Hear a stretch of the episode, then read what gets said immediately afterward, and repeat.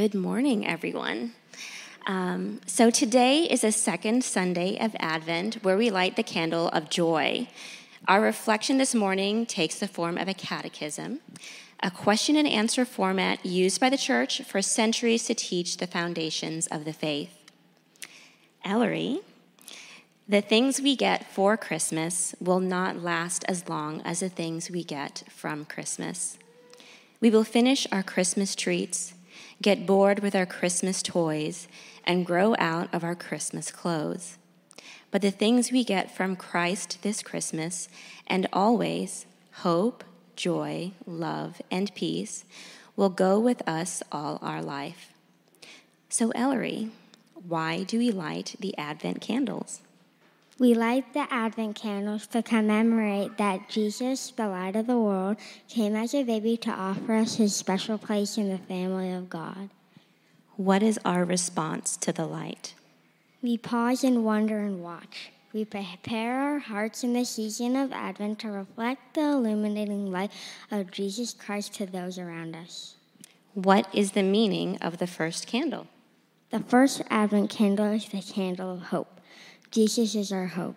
He died on the cross to save us and give us everlasting life. The light of this hope shines in the darkness, and the darkness has never put it out. We light this candle now for hope. What is the meaning of the second candle, the candle we add today? The second candle is the candle of joy. The miracle of Christmas is that even though there is so much sadness in the world, the joy of Christ deep within us can help us reach out to the sad, the suffering, and the lonely. We light this candle for joy. And now, sweetie, let's pray together. Dear God, thank you that through you we can always find joy. Help us to bring joy to our world by loving others the way you taught us. Amen.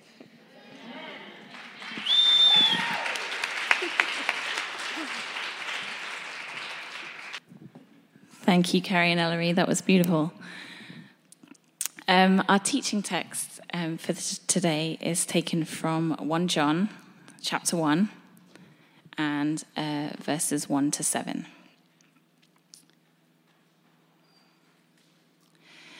That which was from the beginning, which we have heard, which we have seen with our eyes, which, which we have looked at and our hands have touched, this we proclaim concerning the word of life.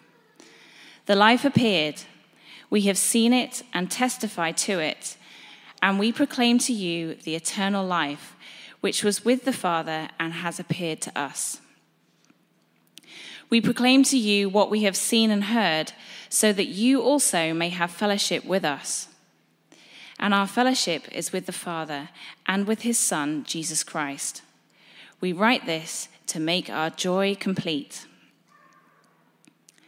This is the message we have heard from him and declare to you God is light. In him there is no darkness at all. If we claim to have fellowship with him and yet walk in the darkness, we lie and do not live out the truth. But if we walk in the light, as he is in the light, we have fellowship with one another, and the blood of Jesus, his Son, purifies us all from all sin. This is the word of the Lord. Thanks be to God. Thank you, Emily. Thank you, Carrie and Ellery, for handling the pyrotechnics for us. Very, very challenging. There's a lot of fire involved in Advent. So good to see all of you. So good to, to be here. Just hearing your voices sing out um, was, yeah, so already been a, a beautiful morning. All right, this might be controversial, but I had a friend in college who had a theory um, that Tuesday nights were better than Friday nights. All right, bow your heads. That's the sermon. Um, he said, he said Tuesday night you're not expecting much. Um, so if something great happens or, or fun plans come up, then that's that's that's fantastic. It's a surprise. He said Friday night is too much pressure. you have to have something good for Friday night. So even if Friday night is good, well, it's supposed to be good. But if Friday night is bad, it's really bad because it's supposed to be good. This was, this was his theory. You can debate it at brunch today.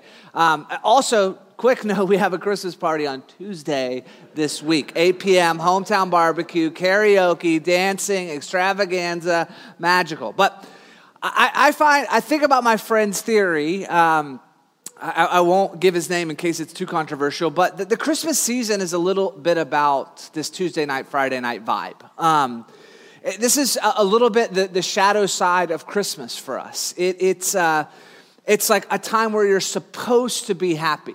You're supposed to be full of wonder. You're supposed to be lighting candles of joy. Um, but I think many of us can say from experience that can come with a lot of pressure. We, we know, of course, this can be a very difficult time uh, of year for, for many of us. And uh, sometimes that pain is accentuated by how much you're supposed to be loving it. So we've got, you know, we got the music and, and the trees and the plans and the savings and the lists and, and, and it's good movie season, but we also have Omicron now, thank you. And we, we still have a, a broken society and, and stress. And this is a time where grief comes up for us as, as loved ones who, who are not sharing the season with us. Um, and we have mental health challenges that seem to be accentuated in this time of year, and tension in family relationships. And so we light the candle of joy, and then we go home to our Tuesday experiences. And if you feel anxious or you feel depressed, and you're hearing all day, every day, that it's the most wonderful time of year, that can be extra difficult. I remember this feeling. I feel like. Uh, Carrie and Ellery got, got at this around the, the, the Christmas as a kid. I, re, I remember this feeling, even as a kid, even if I couldn't you know, fully articulate it. You know, it was late on Christmas Day or the next morning. There had been such a buildup, and, and I would just feel like, okay, now it's over. And these new rollerblades are incredible, but I'm not sure my life is complete in the way I thought it was going to be. So I have to admit, a mixture of suspicion when I hear something like, we write this to make our joy complete. Is that just a little bit more of the Christmas pageantry kind of like, you know, overpromised church Christmas vibe that, that maybe we've learned to be suspicious about? We've learned to sort of let our disappointment uh, thread through. I, I, I wonder if something like that is actually possible, and maybe you do as well. Joy that is complete. I will say, I do hope something like that is possible. Um, I, I, would like something more than uh, you know a world weary cynicism that has learned to to never let my expectations rise very high, or, or that kind of plans to be let down because hey, like we get let down in the world. It's a, it's a difficult place. I, I want to have gratitude. I think that's something like a, a, powerful tool in this world for opening up the possibility of joy. I, I want to have gratitude. I, I, I want to know deep, rich love. I want to know, I want to have a life of relationships. Like I, I, I want to mean these things that we say that can become stereotypes. I want to have joy and enthusiasm, even if our world sort of mocks at times uh, that, that reality. Uh, we become so sophisticated that we're never really joyful or we're never really enthusiastic about. But we are the ones who lose in that instance. Why not be joyful? What are we doing? yeah. So I want to ask on this second Sunday of Advent hey, we've lit the candle of joy. We're already here. We might as well think about what would it look like to move towards a complete joy? What is John really? What is John talking about?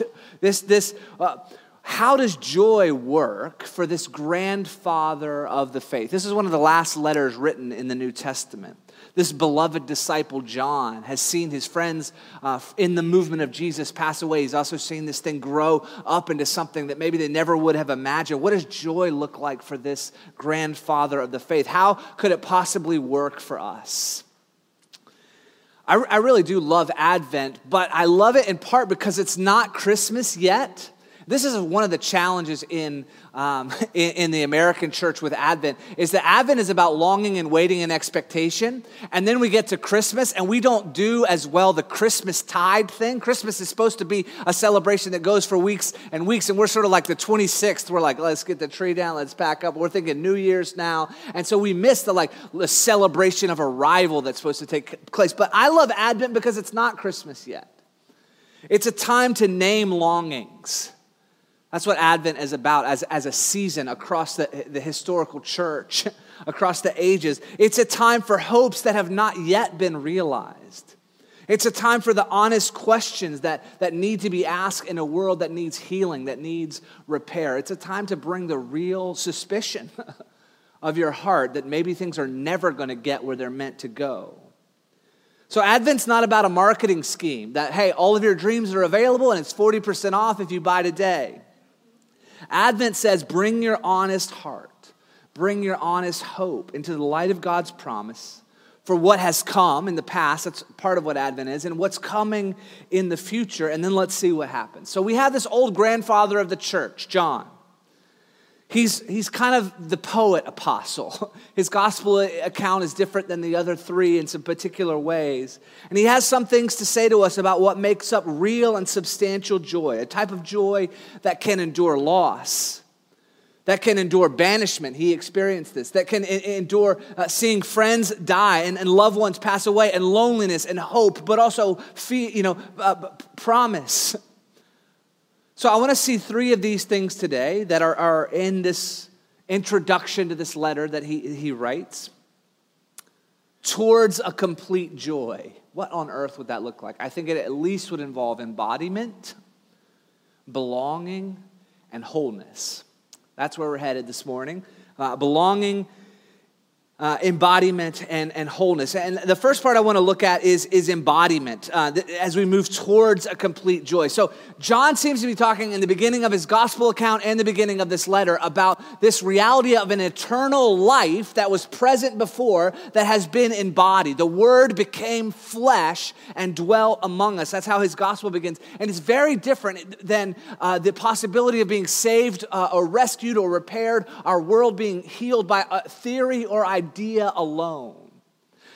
That which was from the beginning, which we have heard, which we have seen with our eyes, which we have looked at, and our hands have touched, this we proclaim concerning the word of life. The life appeared. We have seen it and testify to it. And we proclaim to you the eternal life which was with the Father has appeared to us. Something you can touch, feel, talk to, listen to something from way back in the beginning, a type of life that predates anything we have known, something that was present before the beginning has shown up in history. And it's not just a theory or an idea. God has put on flesh, has moved on to the block. That's what Christians mean when they talk about incarnation. The Christian insistence in incarnation is that God has insisted on embodiment. He's not saving the world through mere ideas, um, but through a person, a person in relationship. And I, I know you've heard this type of thing before, but I just want to invite you to meditate on it for a moment with me. Think about this. God said, I look at the world, I see that it's broken, I see that it needs healing, I see that it needs repair, I see that it needs salvation. What will I, what will I do to bring that? It's not it's not a book. It's not a set of principles. It's not a pathway for people to follow. It is a person. It is an embodied reality of a type of life coming into the world. And this seems to be in particular important for this, uh, the church as it's growing up, as it's, it's beginning to fill the, the, Roman Empire. It's moving into its second generation. And you have this eyewitness grandfather of the church saying, We have to make sure that you don't miss the reality of this embodiment, the reality of the physicality of the kingdom coming in the person of Jesus. I'm not going to get into all this, but some of the background to this letter even being written was this uh, sort of heresy of Gnosticism that was growing up ar- ar- around the church. Basically, that people began to take the, the uh, cultural power and influence that Christianity had and, and sort of section it off, as, as often ha- happens, into power groups and say basically, actually, to receive the, Christ- the salvation Christianity offers, you have to have a special type of knowledge. And so, uh, Gnosticism basically was this salvation by special knowledge. And, and you had to be in a particular group, which now we are actually curating, in order to have this special knowledge. So, a very human way of operating to, to, to, to divide was coming into the church. And grandfather John, eyewitness of Jesus' life, says, No, no, no, no, no, no, no, no. We're not doing the Platonic dualism of, of, of body bad, spirit good. You can be saved by ideas and theory. No, we're talking about an embodied reality of the kingdom of God that you can hug, that you can share a meal with, that can walk alongside you even when your feet are tired. John says, That which we have heard which we have seen with our eyes, which we have looked at, and our hands have touched. This we proclaim concerning the word of life. One of the Advent hopes that we can't miss is that God is coming to be embodied in our midst, has come in the birth of, of Christ in the Gospels, and is coming to be embodied in our midst again. Heard, seen, looked at, touched. One quick note uh, seen and then looked at seem very similar, right? Why, why is that in there twice? I think it's to say, like, we, we glanced at him, but more than that, we gazed at him. We meditated. We, we, we had a conversation. We, we were together. John's gospel the same guy who, who wrote this, famously has seven I am statements that are often taken out and studied about this is who Jesus is. I am the bread of life. I am the resurrection and the life. And we study these I am statements to remember the divinity of this person, Jesus, as he's walking around proclaiming the kingdom and saying, Get up off your mat and walk and have enough food, and you're welcomed in as well, and you're forgiven. And we need to remember this man, Jesus, is also God, but we also need to remember this man, Jesus, who is God, is also a person. So, alongside John's seven I am statements, I want to give you seven uh, five senses moments from John's gospel. Because this, this John, who, who is a grandfather of the church, is saying, I'm talking about someone I walked with. And I just want to give you a couple of quick moments of that from his life. The first is when John meets Jesus. He's with his older brother and his father Zebedee, and it's early in the morning, and they're preparing their nets for a day of work in their industry, which was fishing. So you just, you've been there before. Have you ever worked and had to be there early? You show up. Have you ever worked with your family? Right? There's all kinds of things going on that are right outside the purview of the text, but we can imagine the physicality of this moment. It's morning. You're in the, you're presumably on the shore by the sand. You can feel what does that feel like under your feet? What does that sound like? The water lapping. Maybe you're bone tired. This has been a, a, a, long week. Your hands are, are, are sore in the morning. You're working with the nets. You also have the dynamic of your older brother is here and your father is here. And this is the family business, but you're a long way from being in control. You're just being told essentially what to do. And all of a sudden, this man, Jesus, comes. And something so profound happens that James and his, his, his, his, little brother John leave and go with Jesus. They leave their father Zebedee. This was a powerful moment. This would be um, really culturally scandalous to, to, to walk away from their, their father in this moment. So that's number one. Number two is in John 4, there's this account where the disciples are walking from Jerusalem back to their home area in Galilee, and they choose specifically to pass through this controversial area in Samaria. And we have a moment where Jesus is actually bone tired and sits down at this well, and the disciples go away to get Jesus some lunch. And whatever happens when Jesus is there with this woman at the well, they come back to give him the lunch, and he doesn't take it.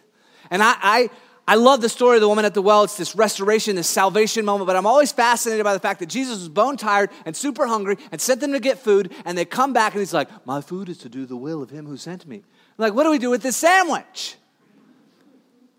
Think, think about this reality. John had seen Jesus bone tired, exhausted. Think of his own feet.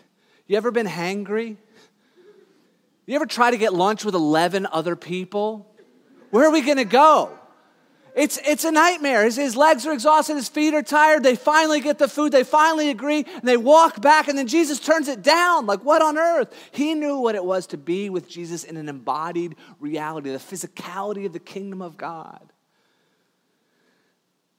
Two chapters later, John 6 abandoned Jesus. Now, this happens right after the feeding of the 5,000. And Jesus seems to say, I want everyone that's here to have enough to eat. He also seems to be doing something really powerful to recreate the ministry of Moses to feed the people. There's 12 baskets collected. There's a lot of symbolism here in the feeding of the 5,000. But right after that, these disciples who are um, who've been walking with him are now like beginning to see, oh, the movement is swelling. More and more disciples are coming. They're following. And we got in on the ground floor here we are, close to Jesus, friends with Jesus. And then they see in John 6, Christ begins to lay out the actual cost of following him. Here, and he, he talks about communion, this bizarre, you're gonna eat my, my, my body and drink my blood. And people are like, no thanks, I'm out. And they see Jesus get rejected. They see Jesus get abandoned. Jesus actually turns to him and think about not just the words that he says, but the look in his eye and the tone of his voice when he says, Do you want to go as well? It's such a human moment. John witnessed Jesus, who had called him, who had done the miracles, who had proclaimed the kingdom, look at him and say, Do you want to go as well? The high moments, the low moments. He was there at the transfiguration. He was in the close circle of Jesus' friends. He got it says in Matthew 17, after six days, Jesus took with him Peter, James, and John, the brother of James, and led them to a high mountain by themselves. There he was transfigured before them. His face shone like the sun, and his clothes became as white as, as, as the light. We sometimes just think about this in theological terms. Put yourself there physically. The shock of it, the brightness of the light the, the, the, terror mixed with the wonder. The what on earth are we supposed to do now? Why are we even here? What is going on? Who are these people? What are these voices? When the disciples heard this, they fell face down on the ground, terrified. But Jesus came and touched them. Get up, he said, and, and then he gave our series title Don't Be Afraid. Do not be afraid. Can you imagine? I want you to think about breathing in the dirt as your face is on the ground, the physicality of this moment, the brightness of the light, the terror, the wonder, the peace that would flood you as Jesus touched you and said, Do not be afraid. How about the Last Supper? In the beginning of John's gospel account, he says, No one knows what God is like. But Jesus, the Word made flesh, has come and shown us what God is like. And he specifically uses this interesting word. He says, The one who was in the bosom of the Father has come to us. And if you want to know someone who could tell you what someone else is like, he's saying, This Jesus, the Son, is in the, was in the bosom of the Father. He could lay his head on the Father's chest. And then by the end of the gospel, we have John, this beloved disciple, this little brother from the fishing story in the beginning, laying his head on Jesus' chest at the Last Supper. What, what an, an, incredible, an incredible moment. Think about the tension of that night. Think about his concern for his friend. Think about this familiarity of sharing Passover, a meal you had shared your entire life, but there are some significant changes going on. Jesus is offering you this cup in this dramatic way. Will you take a new covenant? What did it taste like to eat that bread, to drink that cup? His disciples stared at one another at a loss to know which of them he meant. Someone's going to betray Jesus. One of them, the disciple whom Jesus loved, was reclining next to him. Simon Peter, you just think about these dynamics, the physicality. Simon Peter motioned to this disciple and said, Ask him which one he means. Leaning back against Jesus, he asked him, Lord, who is it? You'd be close enough to Jesus to smell his breath. What was that like? No Altoids. Heavenly breath. I don't know, maybe not. They're eating. okay, I'll stop. I'll... Two more. The cross. He's standing there with Mary, watching Jesus die. We often think about the theology of these moments. I want you just for a moment to think about the physicality standing there. Maybe for the first time feeling your body, probably in shock. The wind whipping across the top of the hill, trying to take in the scene. trying to both comfort and needing comfort, and having Jesus say, Behold your mother. I want you to take care of my family, like physicality of the kingdom. And then finally, the last one on the beach after the resurrection. We often focus on Peter in this moment because he's being restored after his denial. But John is there as well. And Peter's walking with his close friend. They've seen all these things Jesus is healing, feeding of the 5,000, the transfiguration, the, the I don't want any lunch moment, all of it. They've been together and they're walking together. And, and, and Jesus and Peter are talking. And, Peter's, and, and, and Jesus tells Peter, Listen, you're not going to like how you die. And Peter is like, What about him?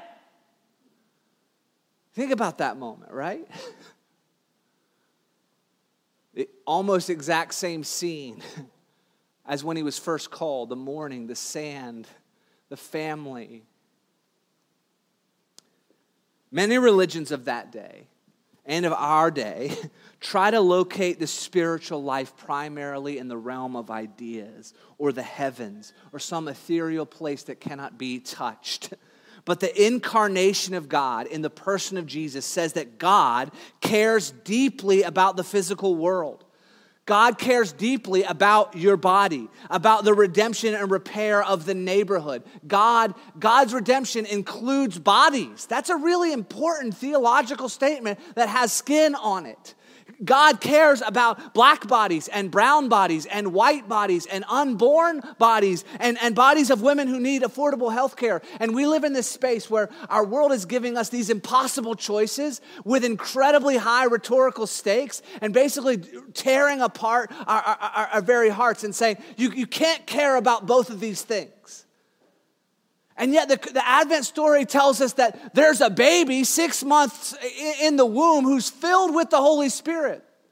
Hard just to say fetus and ignore that reality. Here is an image of God bearing being filled with the Holy Spirit. And yet, also, you have women who are on the outside of power, who are dealing with the reality of poverty, who, who would have seriously been in need of care, getting attention and, from heaven. And our world says you have to pick which one of those you want to care about. No way. No way. We'll be caring about both. Thank you very much.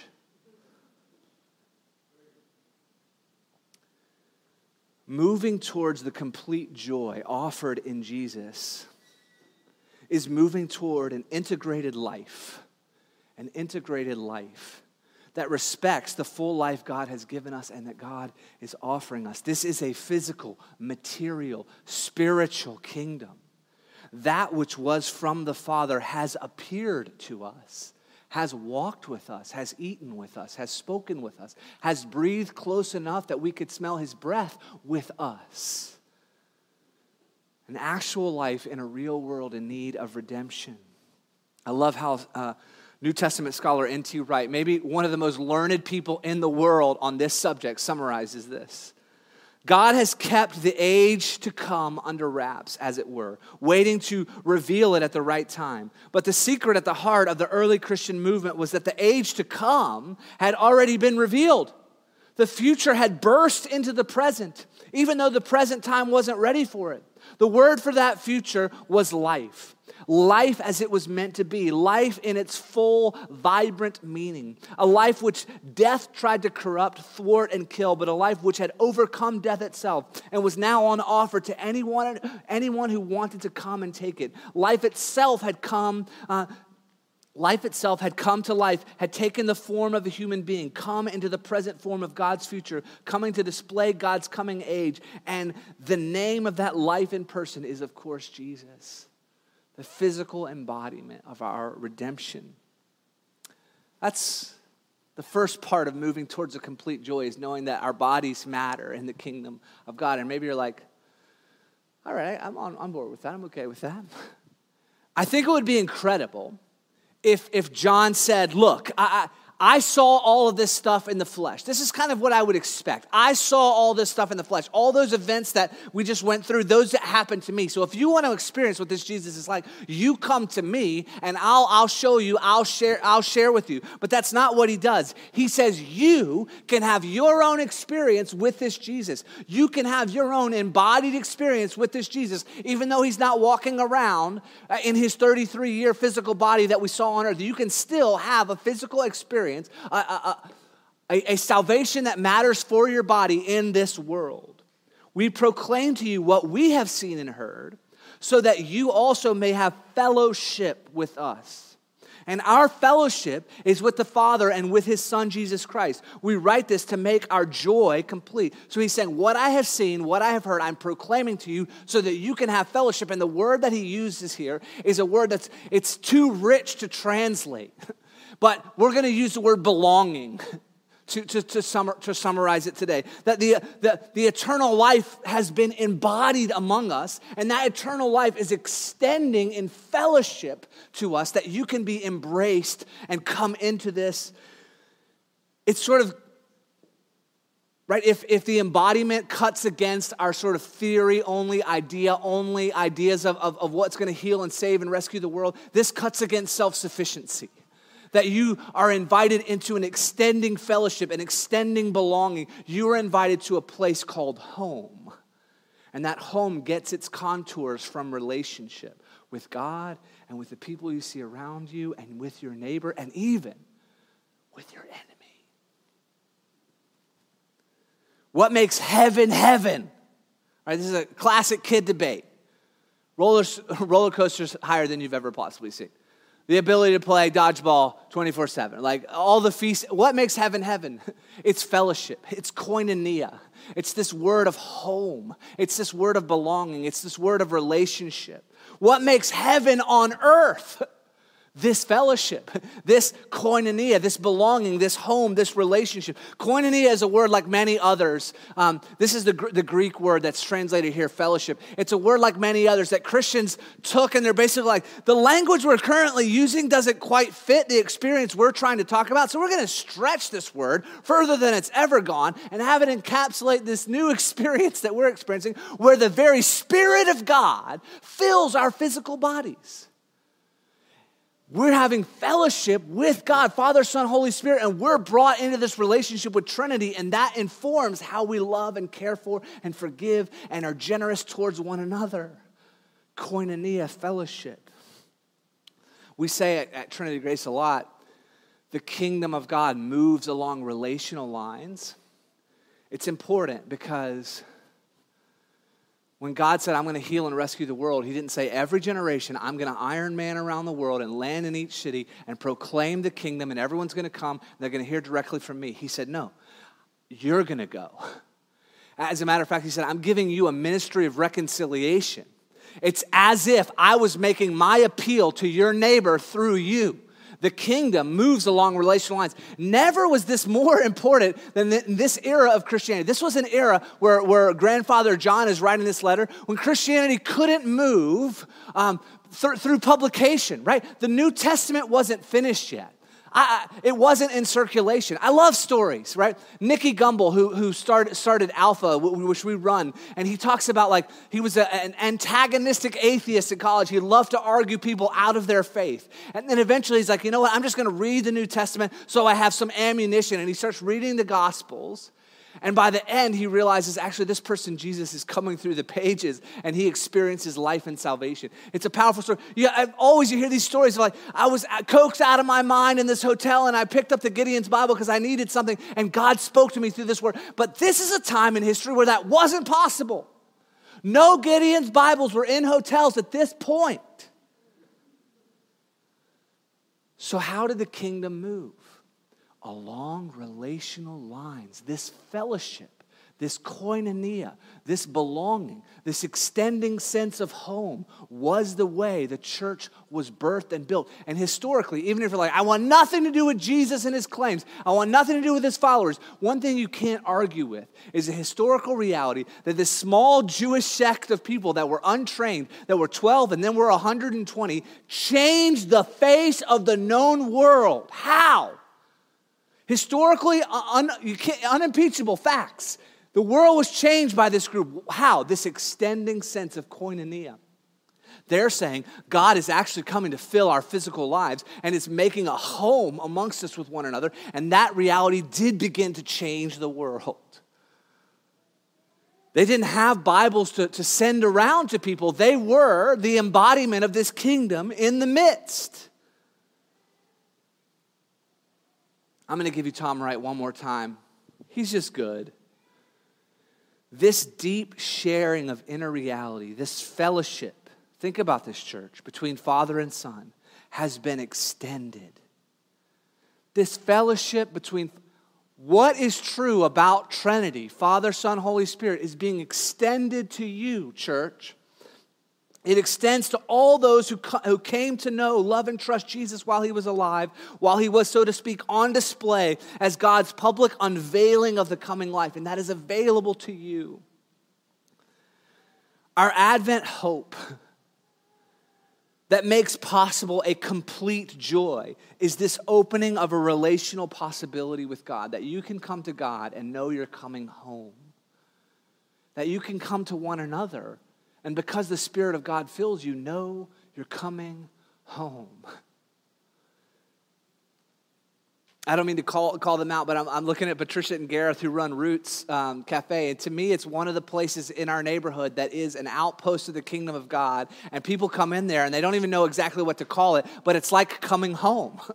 because there's a fellow, there's a koinonia around the place and you come into it and it's like a sense of home even if you don't know anybody's name there and probably not long before someone's going to know your name and remember it. It's a powerful little shining outpost of what the kingdom of god can look like in a coffee shop. Koinonia.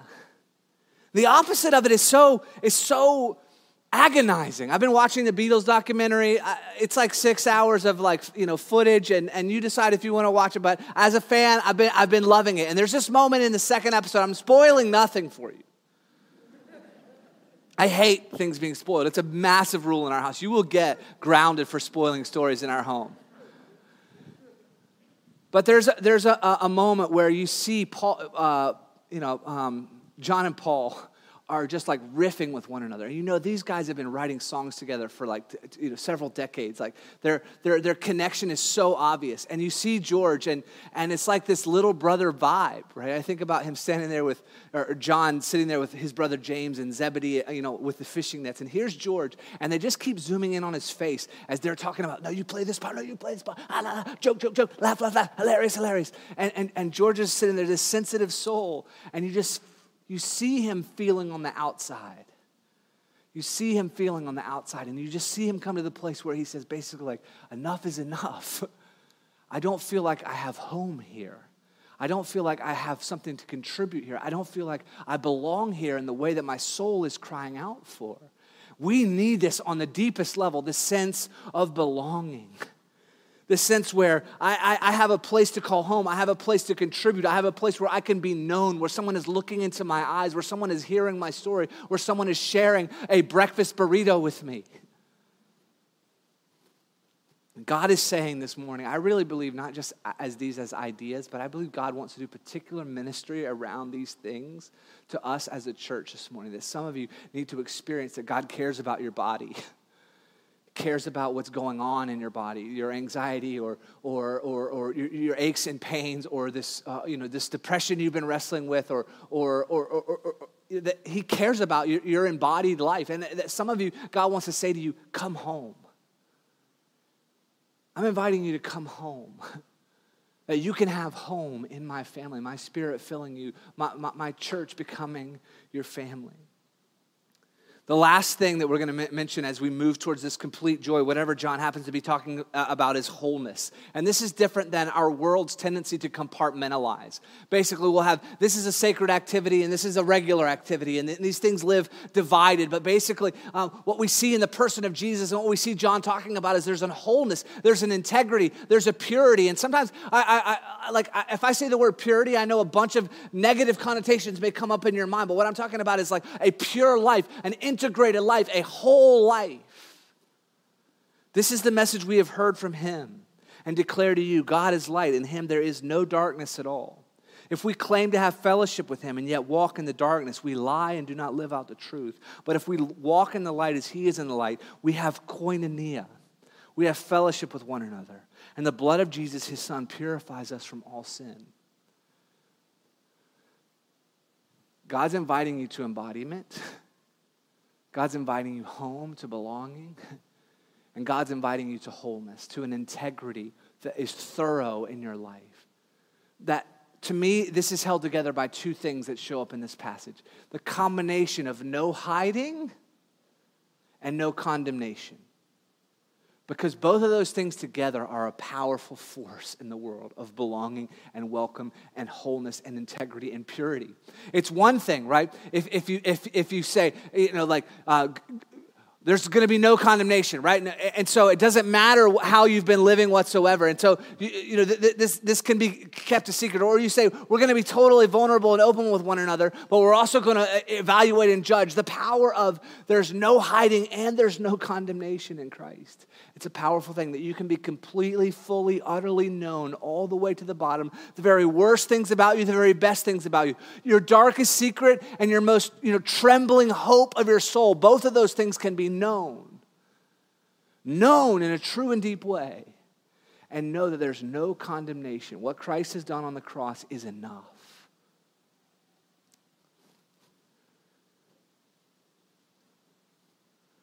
God's life is not a life of compartmentalism. God's holiness is connected to wholeness, integrity, pure life. And the invitation to us is similar. He's saying, Church, let's come out from hiding. Let's bring our whole real life before God. And let's bend the grace that we receive from God to one another so that we welcome one another with all of our real life revealed and then there's no condemnation. We have fellowship with one another, and we have a life sharing, belonging, home relationship with one another. And the blood of Jesus, his son, purifies us from all sin. So we bring our hearts fully before God, and we know there is no condemnation for those who are in Christ Jesus. This is moving us towards the reality of no separation. Romans 8 talks about this basically this hymn of security in the gospel that nothing can separate us from God's love. And that is absolutely true. But we're also longing for the day, and this is what Advent is about longing for the day when there's no separation in our actual physical experience either. That one day we're going to know God as we are known. We're moving towards no separation, and that is how we can say we are moving towards complete joy. The Advent story, the Advent moment in our year, is about placing ourselves with Mary and Elizabeth and Zechariah and, and Simeon and Anna and all who are longing for healing and redemption and saying, When, God, will you come? And then God shows up and God comes into the world in strength, actually, in the weakness of an infant. In the most upside down way possible, God comes and embodies the kingdom, the reality of salvation in our world. And then Advent is also saying, look around at our world. Look at the brokenness. Look at what's being done to our bodies. Look at the injustice. Look at, we're longing for the kingdom to come and we're not seeing it. And we need, come, Lord Jesus, is also our Advent hope. We're, we're longing for that moment of no separation, longing for that moment of complete joy. And here's what it looks like a picture from the end. Revelation 22. Then the angel showed me the river of the water of life, as clear as crystal, flowing from the throne of God and of the Lamb, down the middle of the great street of the city. A real place. On each side of the river stood the tree of life, bearing 12 crops of fruit, yielding its fruit every month. And the leaves of the tree are for the healing of the nations. No longer will there be any curse. The throne of God and of the Lamb will be in the city, and his servants will serve him. They will see his face, and his name will be on their foreheads. There will be no more night. They will not need the light of a lamp or the light of the sun, for the Lord God will give them light, and they will reign forever and ever. Towards a complete joy. Embodiment, belonging, wholeness. Your body, your neighbor, your neighborhood matters in the kingdom of God. We're not just in the idea space, belonging. You have a home. Some of you need to come to that home today, even, and know that you, the embrace of God and God's family is available to you. And wholeness, no hiding. Let's bring our real hearts before God, but also no condemnation in Christ. The blood of Jesus purifies us from all sin. When Jesus was on the Christ, he cried out to tell us that. It is finished. It is accomplished. It is done. The way home is opened. The way of belonging is open. The way of wholeness is open. The way of embodiment is open. Let me pray for you. Heavenly Father, I pray you would minister to us by your Spirit, that our body, our neighbors, our neighborhoods matter, God, that you would give us a sense of belonging. I pray for you to do works of integrity, purity, wholeness in this place, God. May we offer you our real hearts, no hiding, and may we experience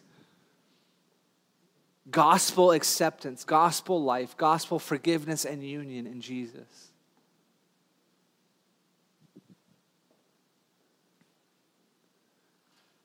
God, I thank you for this season. I just want to pray, God, for those who are aching on the inside right now, that you would minister your comfort, that you would, you would give peace in this place that is actually beyond understanding, that we could experience your embrace.